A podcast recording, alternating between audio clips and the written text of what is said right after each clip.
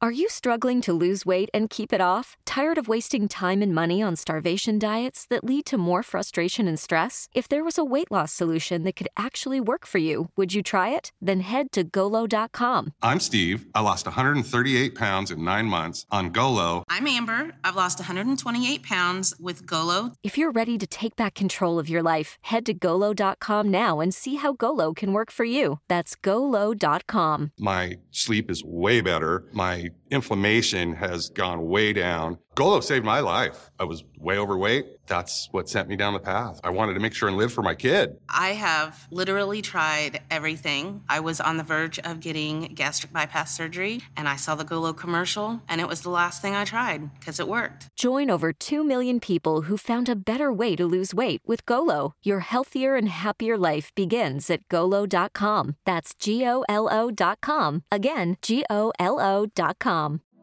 L'ambiente vince, ragazzi, fatevene una ragione. L'ambiente vince sempre. Vi porto una mia piccola riflessione oggi, anche un pochino autobiografica. Infatti l'altro giorno, come spesso succede, chiacchieravo con alcune mie simpatiche colleghe, psicologhe ed infermiere con cui lavoro tutti i giorni, sulla questione di come l'ambiente riesca a plasmare, a modificare a potenziare alle volte o al contrario a deprimere il nostro essere. Per ambiente intendo certamente l'insieme delle usanze, delle regole esplicite o nascoste e delle abitudini no? incistate tra i muri dei luoghi in cui viviamo.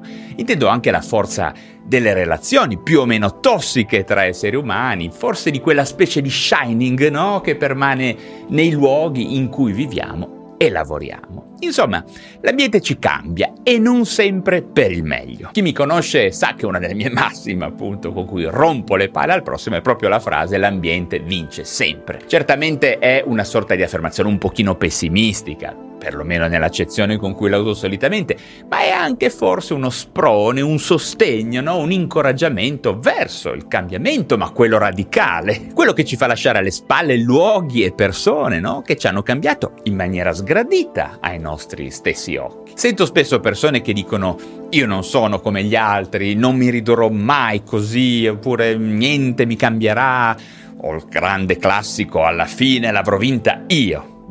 Credetemi, c'è qualche cosa di antropologico, forse addirittura di biologico e di evoluzionistico nella mia frase. L'ambiente vince sempre. Bisogna essere senz'altro poco prudenti, poco cauti, molto arroganti e poco realistici per pensare di essere poi così speciali e così diversi da tutti gli altri. La famiglia, la pubblica amministrazione, la chiesa, i club, le strette cerchie di amicizia, il paese, no? Sono tutti sistemi chiusi che tendenzialmente esprimono una forte resistenza al cambiamento, che favoriscono l'omologazione dei suoi membri perché i sistemi sociali tendono a resistere come fossero degli enormi organismi più forti di noi e che alla fine poi più che espellere i soggetti diversi, riescono in realtà quasi sempre a cambiarli e a omogeneizzarli. Io ho sempre pensato che i sistemi chiusi che per carità possono anche essere realtà positive ed accoglienti, eh, ma in ogni caso possono essere valutati lucidamente solo dall'esterno e allo stesso modo credo possano essere cambiati solo da persone non invischiate nelle loro regole, nelle loro pieghe, nelle dinamiche, per cui direi solo dagli outsider. In quest'ottica vediamo che le persone inserite in un sistema disfunzionale chiuso possono manifestare di fatto una gamma ristretta di comportamenti possibili. Ad esempio accettare sin da subito la forza dell'ambiente ed omologarsi, oppure essere lentamente, silenziosamente cambiati dall'ambiente, oppure ancora